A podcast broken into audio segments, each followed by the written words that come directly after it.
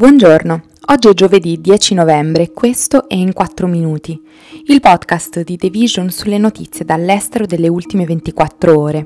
Questo episodio è presentato da Basement Café by Lavazza per la prima stagione delle Masterclass, lo spin-off dedicato agli approfondimenti di grandi ospiti provenienti da diversi ambiti, che dal mondo giornalistico a quello editoriale, dalla musica all'attualità, parleranno delle loro passioni le masterclass della durata di un'ora sono completamente gratuite. Per partecipare basta iscriversi sul sito lavazza.basementcafe.it slash masterclass. Oggi parleremo delle elezioni di metà mandato statunitensi, dell'Europa e degli States che hanno deciso di aumentare le sanzioni sul governo militare del Myanmar e della star della WNBA Britney Greener che viene trasferita in una colonia penale russa.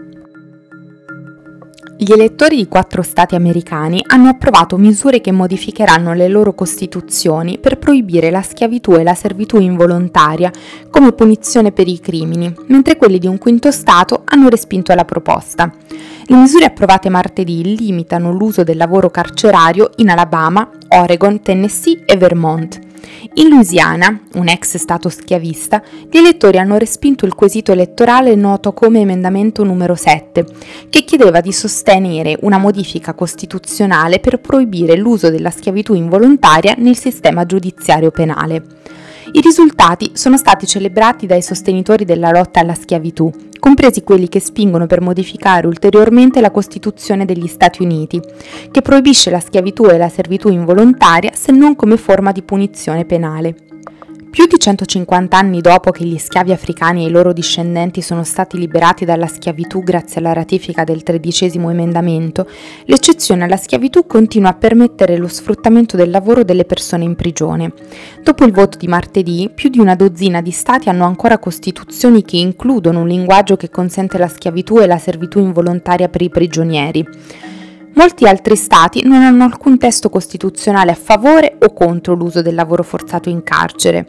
Gli elettori del Colorado sono stati i primi ad approvare la rimozione del linguaggio di eccezione alla schiavitù dalla Costituzione statale nel 2018, seguiti dal Nebraska e dallo Utah due anni dopo.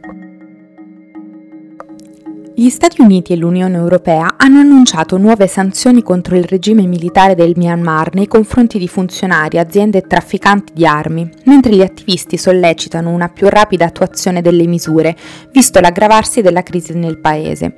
Le sanzioni dell'Unione Europea si applicano ad altre 19 persone ed entità, tra cui un ministro e il capo della giustizia, e sono il risultato della continua escalation di violenza e gravi violazioni dei diritti umani in seguito al golpe militare di due anni fa, ha dichiarato martedì il Consiglio europeo.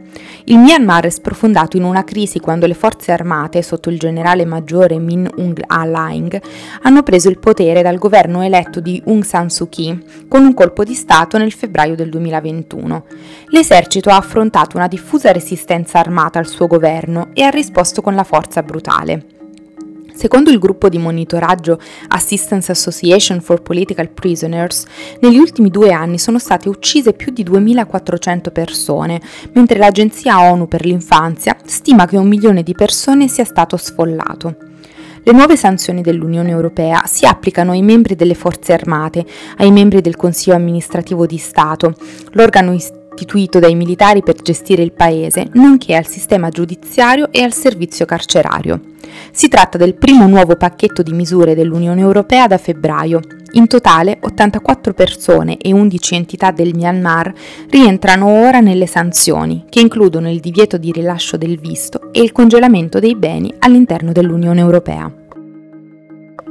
Britney Greener, la star della WNBA detenuta in Russia da febbraio, è stata trasferita in una colonia penale russa, un tipo di prigione nota per le sue brutali condizioni di vita, ha dichiarato mercoledì il suo team legale.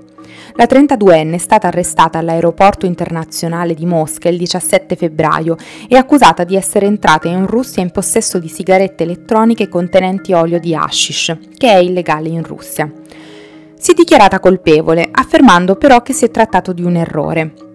Ad agosto è stata condannata a nove anni e mezzo di carcere e il mese scorso un giudice ha respinto il suo appello.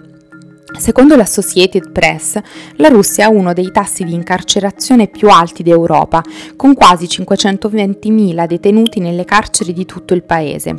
La maggior parte delle strutture è nota come colonie penali, appunto, perché i detenuti sono obbligati a svolgere attività lavorativa durante la loro condanna. I campi presentano molte somiglianze con i gulag o i campi di lavoro forzato utilizzati durante l'Unione Sovietica e le indagini dei media hanno evidenziato presunti abusi contro i prigionieri di queste colonie. Questo è tutto da The Vision, a domani!